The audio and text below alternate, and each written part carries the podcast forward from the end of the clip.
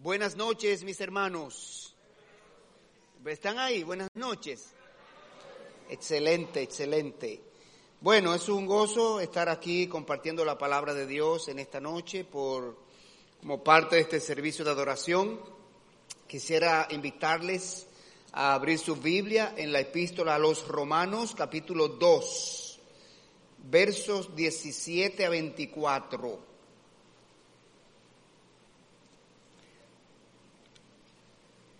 Estamos en una tarde lluviosa hoy.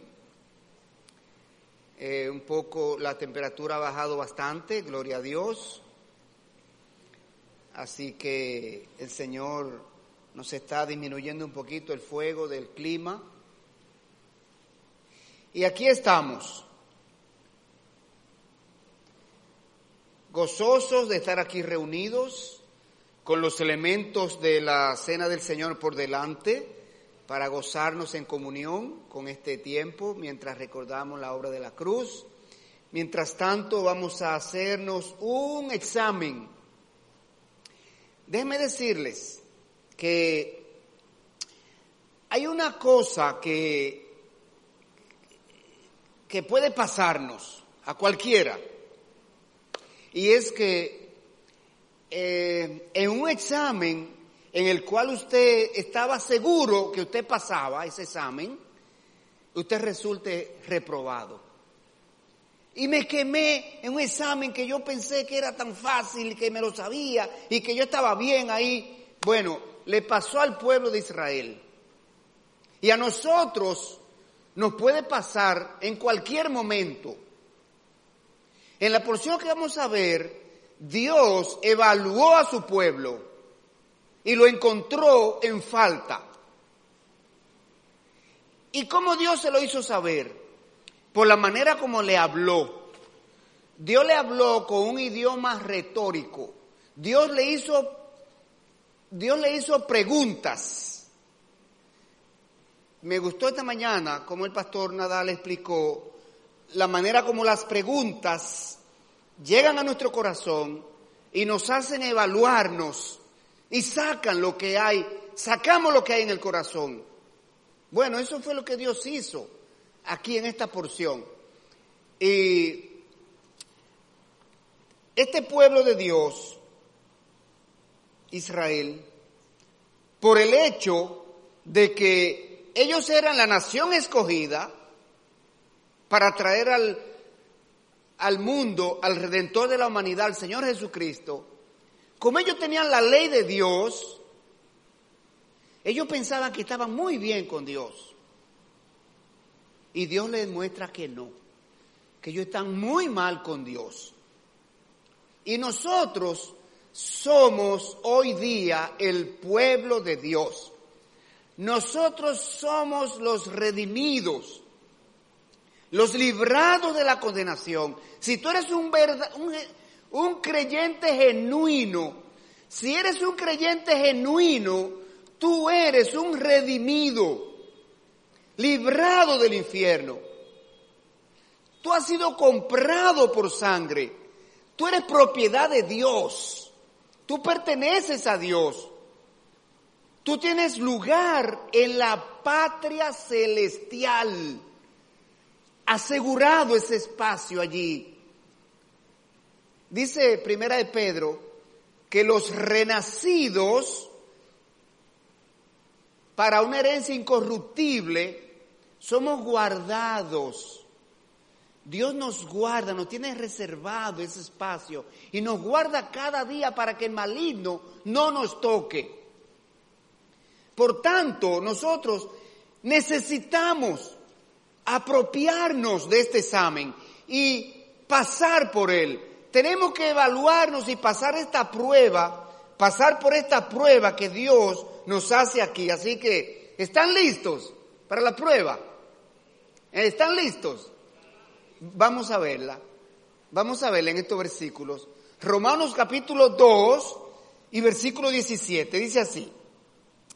He aquí, tú tienes el sobrenombre de judío y te apoyas en la ley y te glorías en Dios y conoces su voluntad, e instruido por la ley apruebas lo mejor y confías en que eres guía de los ciegos, luz de los que están en tinieblas, instructor de los indotos, maestro de niños, que tienes en la ley la forma de la ciencia y de la verdad, tú pues que enseñas a otro, ¿no te enseñas a ti mismo?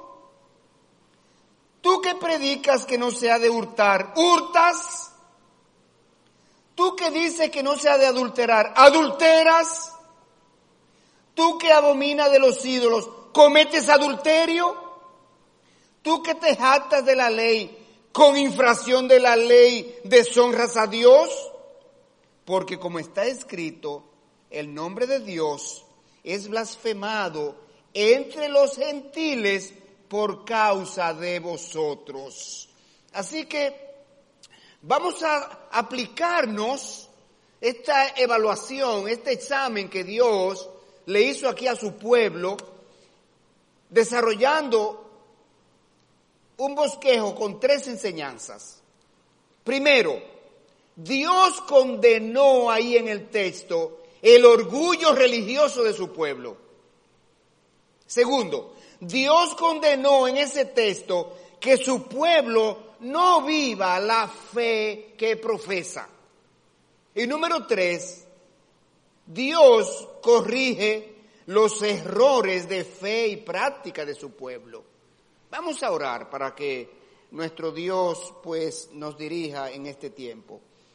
Amado Padre, Dios Todopoderoso y Eterno, a ti clamamos ahora, Señor, con el corazón contrito y humillado, reconociendo, Señor, nuestra pecaminosidad, reconociendo, Señor, nuestras infidelidades a ti.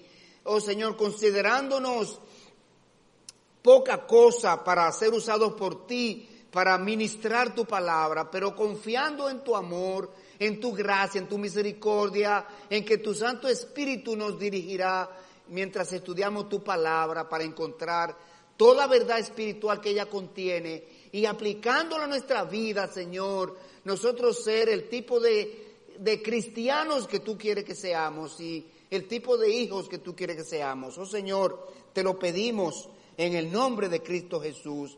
Amén y amén. Bueno, vamos a comenzar de inmediato. Ubíquese ahí. Romanos 2.17.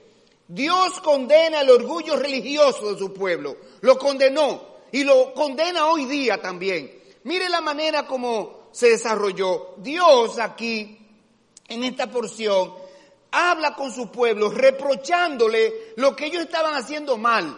Las cosas en que ellos estaban fallando, Dios se las dice en forma de reproche y le hace una pregunta para hacerlos reflexionar, reaccionar, para que ellos corrijan, para que ellos entonces eh, eh, se, evalúen y se sitúen en la posición que Dios quiere.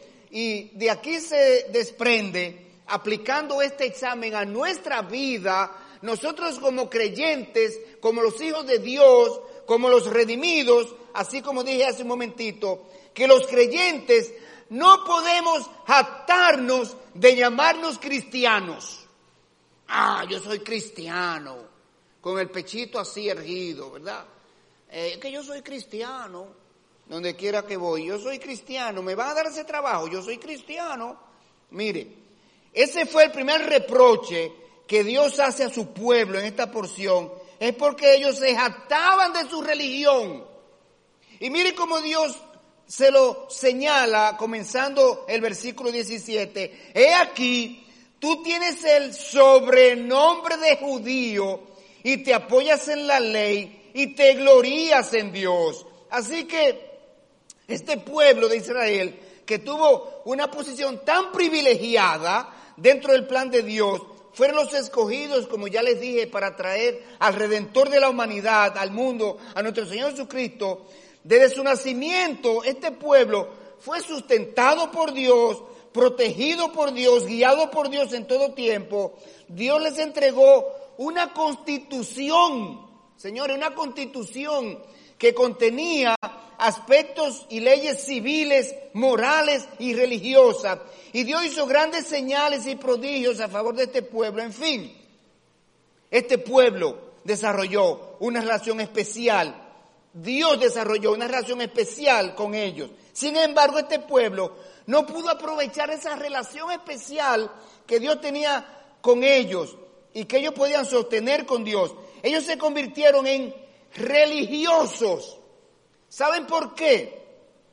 Porque desarrollaron apego a los rituales y a las y a los preceptos y a las ceremonias de la ley. Ellos desarrollaron apego, se apegaron a eso, pensaron que, que en base a eso iban a ser salvos. Ellos desarrollaron orgullo religioso cuando se dedicaron a jactarse de esa relación con Dios, ¿verdad?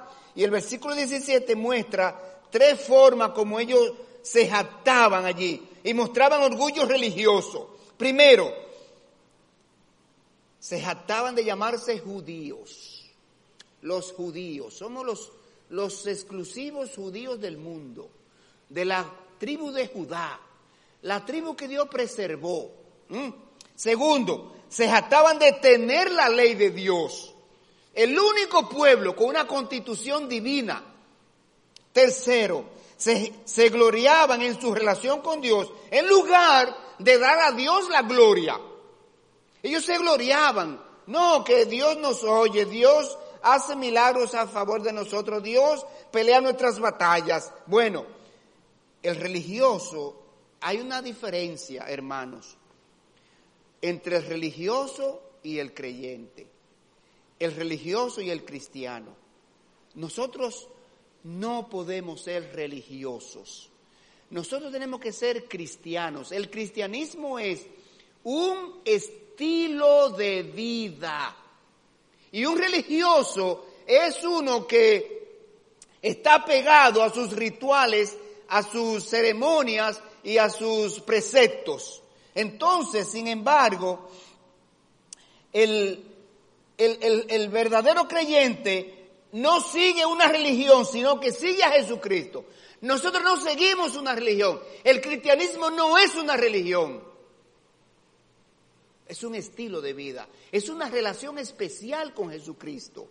Pero hay algo más. El verdadero creyente vive la vida de Jesucristo y no las reglas de la religión.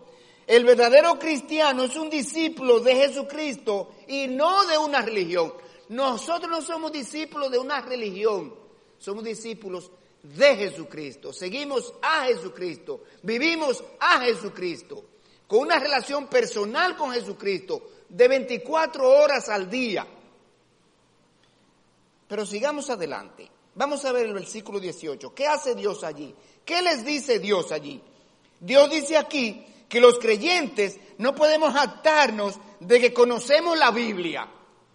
Mire, aquí está el segundo reproche, o boche, como decimos, que Dios da a su pueblo en la porción, y es porque se jactaban de conocer su ley, de conocer la ley. La ley, la ley dice, los profetas dijeron, Romanos 2.18, mire esto, y conoce su voluntad e instruido por la ley aprueba lo mejor. De modo que al ser el pueblo que Dios recibió, al pueblo que recibió la ley de Dios, ellos fueron los primeros que conocieron la voluntad de Dios. Desde niños ellos eran instruidos en la ley de Dios. Mire, el mismo apóstol Pablo mencionó esto en Hechos 22, 3 y dijo, yo de cierto soy judío, nacido en Tarso de, Galicia, de Cilicia, pero criado en esta ciudad, instruido a los pies de Gamaliel, dicho así como con un orgullo, instruido a los pies de Gamaliel, que era uno de los, de los maestros más sabios que existían en el pueblo de Israel. Era uno de los grandes maestros y respetados, eh, distinguidos. Y él dice también, estrictamente conforme a la ley de nuestros padres, celoso de Dios, como hoy lo sois todos vosotros. Así que desde niño los judíos eran instruidos en la ley a los pies de diferentes maestros y a lo largo de toda la historia eh, del pueblo de Dios en esa época, ellos tenían en las sinagogas escuelas escuelas, las escuelas judías, donde eran instruidos los niños en la ley. Eh, ahora, ¿qué pasaba? Que los judíos tenían la ley, los mandatos de Dios, pero en lugar de aprovechar el conocimiento que tenían de la voluntad de Dios, se enorgullecieron y se jactaban de su conocimiento. Y la persona religiosa está familiarizada con los mandamientos de Dios, sabe lo que Dios quiere, pero no lo hace. No basta con saber lo que dice la Biblia, no basta con saber lo que Dios ha dicho aquí en su palabra. Lo importante es, ¿saben qué? Obedecerlo. Lo importante es aplicarlo a mi vida. Lo importante es vivirlo. Así que Dios está evaluando a su pueblo aquí en esta área. No se jate de que usted conoce, de que usted ha hecho tantos cursos del instituto, de que usted ha hecho tantas veces ha leído la Biblia en un año, de que usted, no, no, no, no, no, ocúpese, asegúrese, trate de que usted está viviendo lo que Dios establece en su palabra. Pero vamos a seguir adelante. En el versículo número 19 y 20, ¿qué hace Dios ahora? Aplicándolo a nosotros, los creyentes, no podemos considerarnos superiores a los demás. Ese es el tercer reproche que Dios les hace, porque ellos tenían un espíritu de superioridad. Dígame cómo llamaban ellos a los gentiles. Perros. Oiga, los gentiles eran perros para ellos, en el sentido de desprecio, en el sentido de inferioridad. Mira cómo ellos se consideraban. Miren el versículo 18 y 19, mire. Y confías, oiga eh, en donde estaba la confianza de ellos. Y confías en que eres guía de los ciegos. Los gentiles son ciegos para ellos. No ven a Dios no conocen a Dios. Mire qué más. Ellos se consideraban luz de los que están en tinieblas. Se consideraban instructor de los indoctos. Se consideraban maestro de niños que tienes en la ley la forma de la ciencia y la verdad. Así que ellos estaban orgullosos de ser guía espiritual para las naciones, para los vecinos, de ser el único pueblo monoteísta de la antigüedad y que conocía al Dios creador del universo. Y mire, los vocablos que los judíos se autoaplicaban aquí, guía, luz, instructor y maestro, son vocablos de autoalabanza. Ellos se autoalababan con esos títulos, con esos vocablos que se aplicaban. Y los vocablos que aplicaban a los demás, a los demás pueblos, como ciegos, tinieblas, indoctos y niños que aparecen en el texto, son vocablos denigrantes. Ese era el espíritu orgulloso y, de superioridad que ellos tenían. Estos vocablos revelan el alta estima que los judíos tenían de sí mismos y la baja estima que tenían de los demás. Hermanos, en verdad, Dios manda al creyente a hacer luz. Sí, Señor. Dios nos manda a hacer luz. Dios nos dice que somos luminares en el mundo. Dios nos manda a iluminar. Pero nosotros tenemos que hacerlo con mucho cuidado de caer en el orgullo religioso, en el orgullo este, no podemos enorgullecernos de este privilegio. Más bien, nosotros tenemos que obrar siempre con misericordia. Nosotros necesitamos tener compasión por la gente que no conoce a Cristo. Esa es la actitud que Dios quiere que nosotros tengamos. Y nosotros tenemos que, vamos a seguir mirando los demás puntos para que usted vea cuál es el comportamiento que Dios espera de nosotros como su pueblo. En el punto 2, Dios condena que su pueblo no viva la fe que profesa. Observe este punto. Aplicándolo a nosotros como cristianos, como creyentes hoy día, Dios lo que quiere es que los creyentes cumplamos lo que enseñamos. Nosotros somos maestros, donde quiera que estamos. Estamos enseñando con nuestras palabras, con nuestro comportamiento, con nuestro ejemplo, con la palabra. Y aquí aparece el cuarto reproche que Dios hace a su pueblo y es porque no cumplían con las enseñanzas que impartían a los demás. Mire, versículo 21 y 22 al comenzar. Tú, pues, que enseñas a otro, ¿no te enseñas a ti mismo? Tú eres muy buen maestro para los demás. Pero ¿y qué tal para como maestro para ti mismo? ¿Qué tal? ¿Qué tal tú te aplicas lo que enseñas? Eso es lo que Dios le está diciendo. Tú que predicas que no se ha de hurtar, ¿hurtas? Y tú que dices que no se ha de adulterar, ¿adulteras? Y con esa serie de preguntas Dios conduce a su pueblo a entender que ellos no estaban viviendo en armonía con lo que profesaban.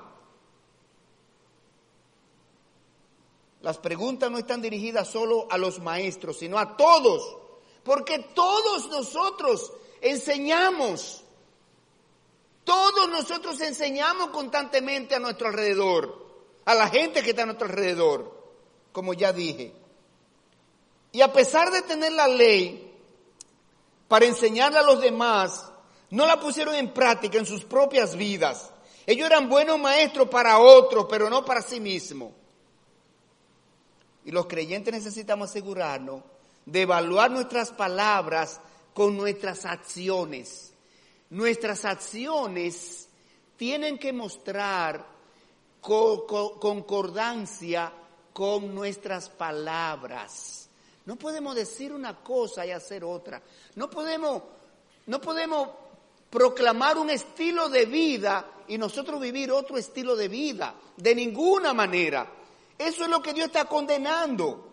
Eh, y la pregunta Tú que dices que no se adulterar, adulteras.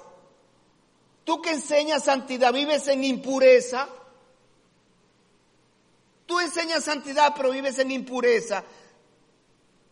Evaluémonos a nosotros mismos, hermano. ¿Qué clase de revista usted, usted selecciona cuando llega a un banco y está esperando? ¿Qué clase de revista usted selecciona y usted ojea? ¿Y en cuáles páginas usted se entretiene? ¿Cuáles programas de televisión? ¿En cuáles programas de televisión tú ustedes tienes? ¿Cuáles películas prefieres? Las que son instructivas, las que son sociales, las que son culturales, las que son económicas o las que son de sensualidad. Todo esto es parte del análisis porque Dios está evaluando nuestro corazón, nuestro interior, ¿Cómo eres tú cuando estás solo? Usted sabe que la integridad, la integridad moral y espiritual se evalúa cuando usted está solo en privado y nadie te ve. No es cuando estás en público. En público todos somos santurrones. Que Dios te bendiga, mi hermanito. Dios te bendiga por aquí, Dios te bendiga por allí. Pero ¿y tu vida privada? Donde no hay nadie. ¿Cómo es? Es así que se evalúa nuestra moralidad. Eso es lo que Dios le está pidiendo aquí a tu pueblo.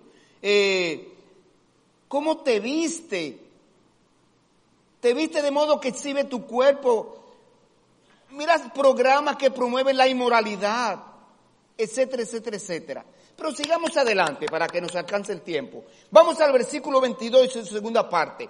Aplicando a nosotros este, este análisis, los creyentes debemos vivir lo que creemos, señores, lo que creemos.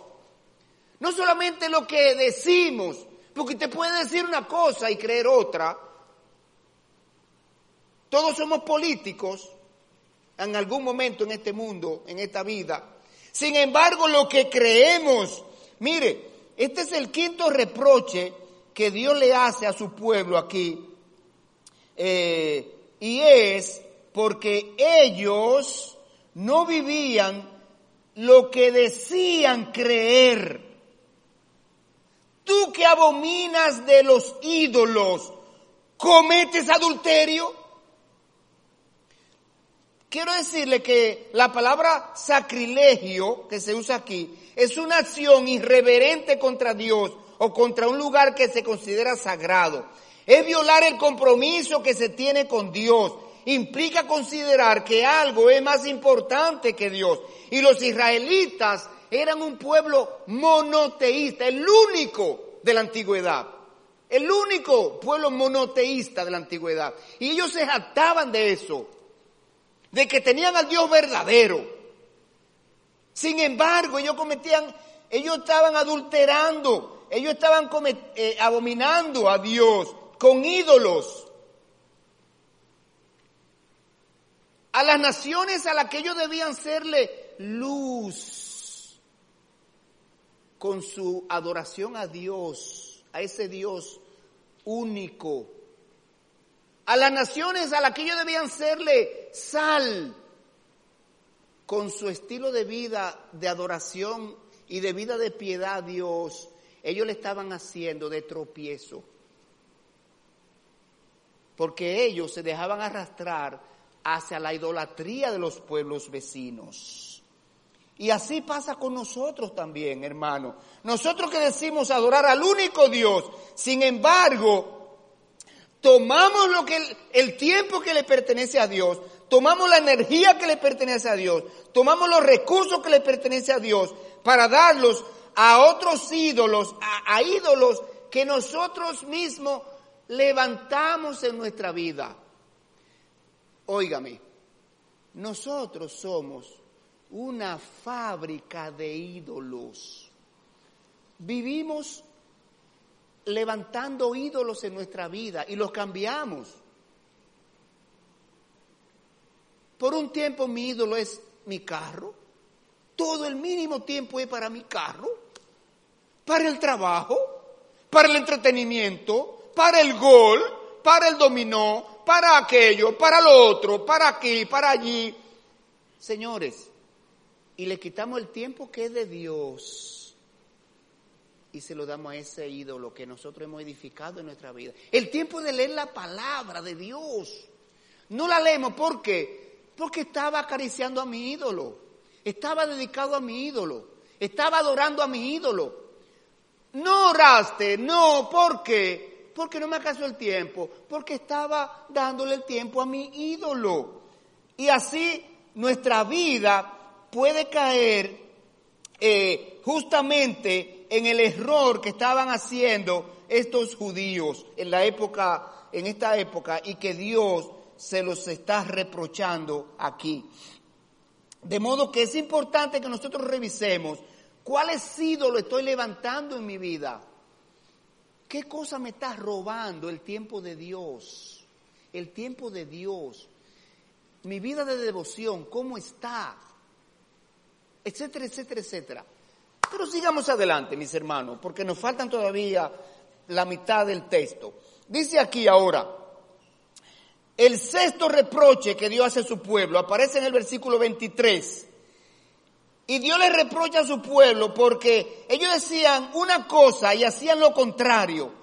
Tú que te jactas de la ley con infracción de la ley deshonras a Dios, porque como está escrito, el nombre de Dios es blasfemado entre los gentiles por causa de vosotros. De modo que Dios les entregó la ley para que ellos la cumplieran y la enseñaran, eh, pero ellos no vivieron según la, ley. Al contrario, varias veces Dios los acusó de una conducta peor que las naciones vecinas. Hermanos, y e, eso es bochornoso, eso es penoso, porque las personas que están a nuestro alrededor, ellos tienen un estándar del cristiano. Las personas que están a nuestro alrededor saben, saben cómo se comportan los cristianos. Ellos lo saben. Y ellos esperan eso. Y cuando nosotros no lo hacemos, entonces, ¿sabe qué pasa? Le decepcionamos. Quedan decepcionados. El impacto que pudimos producir en su vida no se produce. Y cuando alguien le predique la palabra, ¿sabe lo primero que ellos piensan? Ah, pero yo conozco un cristiano que se comporta peor que yo. Esa es la excusa que ponen inmediatamente. Y así estaba el pueblo judío en este momento, señores. Y no podemos nosotros repetir ese comportamiento. Pasemos al versículo número 25. Dios corrige los errores de fe y práctica de su pueblo. Miren, tenemos que asegurarnos que nosotros somos cristianos de práctica, de vivencia, de estilo de vida. Nosotros tenemos que ser cristianos de un estilo de vida evangelístico, de un estilo de, de un estilo de, vida de discipulado, con un estilo de vida que influencia, con un estilo de vida que ilumina, un estilo de vida que se proyecta e impacta a los que están a nuestro alrededor. Observe esto. La obediencia a la palabra de Dios es más importante que los rituales. Eso es lo que Dios le está diciendo en el versículo 25. Entiendan que la obediencia a la palabra de Dios, la, obedecer la ley, es más importante que todos los rituales de la ley. Ustedes se empeñan mucho en presentar sacrificios de animales, en guardar el séptimo día. Ustedes se preocupan mucho de no mezclar siembras eh, en, la tierra como está, como estaba establecido. Ustedes se preocupan de llevar la ley así por la letra, palabra por palabra, cumpliéndola en la letra. Pero eso no es lo que yo quiero, le está diciendo Dios aquí. Mire esto, 2.25. Pues, en verdad, la circuncisión aprovecha si guardas la ley. Pero si eres transgresor de la ley, tu circuncisión viene a ser incircuncisión. Oiga, qué bar, qué duro está esto. La palabra circuncisión aquí sabemos que se refiere a la señal del pacto de Dios con su pueblo en el Antiguo Testamento y se requería que todos los varones judíos se sometieran a este rito. Pero ser circuncidado no significaba nada si la persona no obedecía a las leyes de Dios. Ese era un punto de jactancia. dijo el apóstol Pablo, circuncidado al octavo día, como dice la ley. Yo, mis padres cumplieron la ley exactamente conmigo, me circuncidaron, ¿verdad? Era un punto de orgullo y de referencia de un buen judío. Ahora, pero ¿qué es lo que pasa? que los judíos sabían cómo justificar sus acciones mientras criticaban a los demás. Pero la ley es más que la, la, letra, la ley es más que la letra. Por eso el Señor Jesucristo dedicó su sermón más largo a corregir los errores de práctica del pueblo de Israel. Oíste que fue dicho, pero yo os digo. Ustedes hacen tal cosa, pero yo os digo. Entonces, el cristianismo, hermano, se muestra con obediencia a la palabra de Dios más que con asistencia a los servicios, más que con tomar los elementos del fruto de aquí de, de la vid y el pan. El cristianismo se muestra con una vida de obediencia, porque Jesucristo dijo, ¿por qué me llamáis Señor, Señor y no hacéis lo que yo digo? Y Jesucristo dijo, si me amáis, guardad mis mandamientos. De modo que la obediencia a la palabra de Dios es más importante que los rituales. Y en segundo lugar, en el versículo 28 y 29 al comenzar, está la segunda correctiva que Dios quiere hacer en la vida del cristiano hoy día así como trató de hacerlo en la vida de los judíos, su pueblo. El verdadero cristianismo se confirma con una transformación interna. Así es que se confirma el cristianismo. Usted vino a Cristo hace una cantidad de años y esos años que han transcurrido tienen que haber dejado huellas en usted. Usted tiene 10 años congregándose en convertidos a Cristo y ha escuchado 623 eh, mensajes. Esos 623 mensajes tienen que haber dejado huellas en usted. Usted ha leído la Biblia no sé cuántas veces. La palabra de Dios tiene que haber dejado huellas en usted. Transformación interna. Mire cómo Dios se lo, se lo declara eso a su pueblo. Estamos en el versículo 28. Pues no es judío el que lo es externamente. Ni es la circuncisión la que se hace exteriormente en la carne sino la que, sino que es judío el que lo es en lo interior. Y la circuncisión es la del corazón, en espíritu, no en letra. De modo que los judíos tenían una categoría especial delante de Dios, su posición privilegiada, eh, pero eso no cambió sus vidas. Sabiendo que Dios demandaba santidad, ellos siguieron en sus pecados. Sabiendo que Dios demanda integridad, ellos siguieron en su idolatría. Y Dios trabajó y trabajó y trabajó y le mandó mensajeros, le mandó profetas y seguían en su idolatría hasta que tuvo que disciplinarlos a través de cautiverios y a través de limpieza. Dios hizo varias limpiezas de su pueblo. el texto muestra que confiar en los rituales externos para obtener la salvación es una necedad. Confiar con rituales, cumplir con rituales, no satisface a Dios, porque los rituales no cambian nuestro corazón rebelde y pecaminoso, así como vimos esta mañana. Dios quiere que los hombres se entreguen a Él de corazón, no quiere una manifestación superficial de labios y rituales vacíos. Dios quiere transformación en nosotros, que seamos transformados, que permitamos que Él obre su, su, su obra de transformarnos. Así como la circuncisión no era suficiente para los judíos llenar las expectativas de Dios, tampoco asistir a la iglesia o ser bautizado satisface. Dios busca nuestra sincera entrega en obediencia. Y por último, en el versículo 29, Dios quiere que entendamos que el reconocimiento de Dios es más importante que la alabanza de los hombres. Nos encanta ser alabados, nos encanta, a los judíos les encantaba sentir alabanza de los pueblos, que los reconocieran como el pueblo por el cual Dios hizo grandes milagros en Egipto.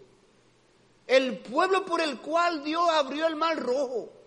El pueblo por el cual Dios abrió el río este que cruza por por el, el Jordán. Les encantaba eso. La mujer de Jericó le reconoció todo eso. Pero para Dios eso no es importante. Dios, Dios quiere que nosotros busquemos más el reconocimiento de Dios. ¿Qué dice Dios? No lo que dicen los hombres. ¿Qué dice Dios de ti como cristiano? No lo que dice alguien aquí en la tierra. ¿Qué dice Dios de tu cristianismo? ¿Qué dice Dios de tu integridad? ¿Qué dice Dios de tu servicio? ¿Qué dice Dios de tu compromiso con Él? Miren cómo Dios se lo expresó aquí a su pueblo. Sino que es judío el que lo es en lo interior. Y la circuncisión, la del corazón, en espíritu y no en letra. La alabanza del cual no viene de los hombres, sino de Dios. Entonces, hermanos, nosotros podemos ver al apóstol Pablo aquí como un prototipo de judío antes de convertirse, que el epístola a los filipenses, él se resalta, resalta el orgullo religioso que sentía él, él mismo en su calidad de judío antes de venir a Cristo. Y él dice, yo tengo también de qué confiar en la carne. Si alguno piensa que tiene de qué confiar, yo más circuncidado al octavo día del linaje de Israel, de la tribu de Benjamín, hebreo de hebreos, en cuanto a la ley fariseo, en cuanto a celo perseguidor de la iglesia, en cuanto a la justicia que es en la, en la ley, irreprensible. Sin embargo, gracias a Dios, que cuando Dios, Jesucristo lo llamó al servicio, Él cambió esa mentalidad y todo eso lo consideró como basura por ganar a Cristo. Y es justamente lo que nosotros tenemos que hacer aquí. El grado y la alabanza de Dios no se obtienen cumpliendo los rituales y las ceremonias, sino viviendo una cultura cristiana. Tenemos que vivir el cristianismo como, como algo nato de nosotros, como algo que, que hemos, de lo que nos hemos apropiado, de, de algo de lo que nosotros ya lo hicimos parte de nosotros. Eh, nosotros tenemos que ser, que andar como aquellos que fueron limpiados de pecado en la sangre de Jesucristo. Por eso dice Colosenses 2.11, en él también fuiste circuncidado con la circuncisión no hecha a mano, al echar de vosotros el cuerpo pecaminoso y carnal de la circuncisión. Nosotros hemos sido circuncidados, los cristianos, pero no una circuncisión externa con un cuchillo o un bisturí. Fuimos circuncidados en el corazón. Cuando Dios echó ese cuerpo pecaminoso de nosotros, cuando Dios nos limpió del pecado, cuando, cuando Dios hizo una cirugía en nuestro corazón y quitó el corazón duro, duro ya, este, que estaba completamente cauterizado, por un corazón de carne, blando, sensible al pecado. Nos dio la mente de Cristo para que pensáramos como Cristo. Esa es la circuncisión a la que se refiere Colosenses 2.11. Dice, la circuncisión del corazón. Dios nos ha dado un corazón sensible al pecado. Cuando estemos frente a la tentación, acordémonos que Dios nos ha dado poder sobre el pecado. Segunda Timoteo 1:7. Porque no nos ha dado Dios espíritu de cobardía, sino de poder, de amor y de dominio propio. ¿Por qué caemos en el pecado?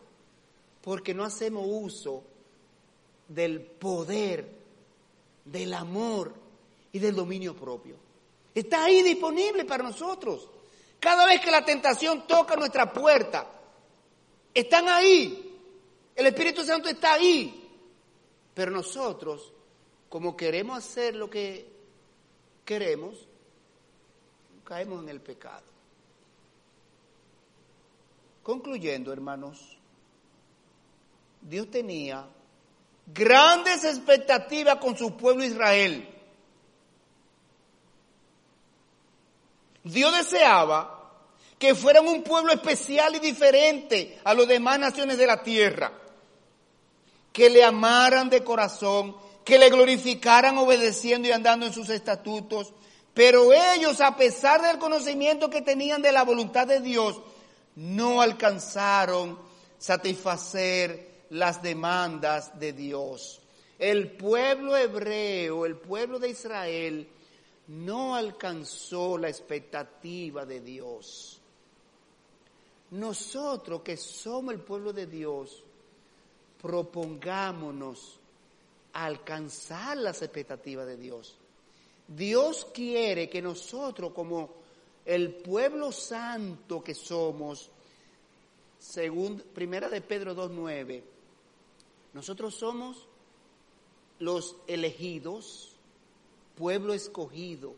Cuatro cosas dice Dios que somos allí. Cuatro cosas dice Dios que somos allí. Somos pueblo escogido, real sacerdocio, nación santa, pueblo adquirido por Dios para propósito que anunciéis las virtudes de aquel que os llamó de las tinieblas a la luz admirable. Somos el pueblo de los perdonados en la sangre de Jesucristo. Somos el pueblo de los nacidos de nuevo. Somos el pueblo tomado, formado por personas que, han, que están siendo transformados en su hombre interior. El pueblo regenerado por Dios. Esa regeneración que produce su palabra y el Espíritu Santo en nuestra vida. Entonces, hermanos, procuremos vivir como cristianos, actuar como cristianos, procuremos que nuestros hechos concuerden con nuestras palabras, que nuestras acciones concuerden con nuestra fe en Jesucristo. Asegurémonos que estamos obedeciendo la palabra de Dios, viviendo la fe que profesamos en Cristo, andando en la voluntad de Dios agradable y perfecta y glorificándole que nuestra vida. Y una frase que le voy a robar al pastor Nadal, ¿quién es suficiente? Solo en Cristo podemos hacerlo. Aferrémonos cada día más al Señor Jesucristo. Porque Él dijo, apartados de mí, nada podéis hacer. Oremos. Señor, gracias por tu palabra, Señor. Gracias por esta porción en la cual tú mostraste la evaluación que hiciste a tu pueblo, tu pueblo Israel, Señor, y la manera como ellos salieron reprobados de este examen. Ay, Señor, ayúdanos porque nosotros somos igualitos, tenemos el mismo potencial, la misma materia gris, Señor, somos exactamente hechos de carne y hueso como ellos. Ayúdanos, Señor, a nosotros salir victoriosos en esta prueba, en este examen, en esta evaluación. Señor, acompáñanos paso a paso en nuestro caminar por esta vida, por este mundo, en esta carrera de la fe que estamos llevando en este momento, Señor.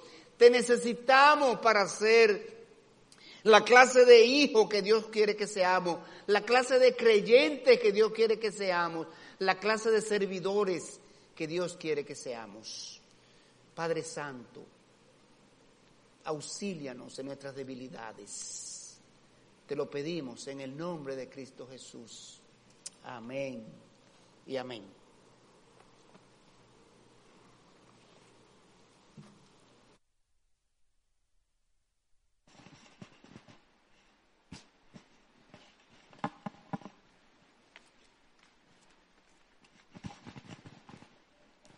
Buenas noches, hermanos. Vamos ahora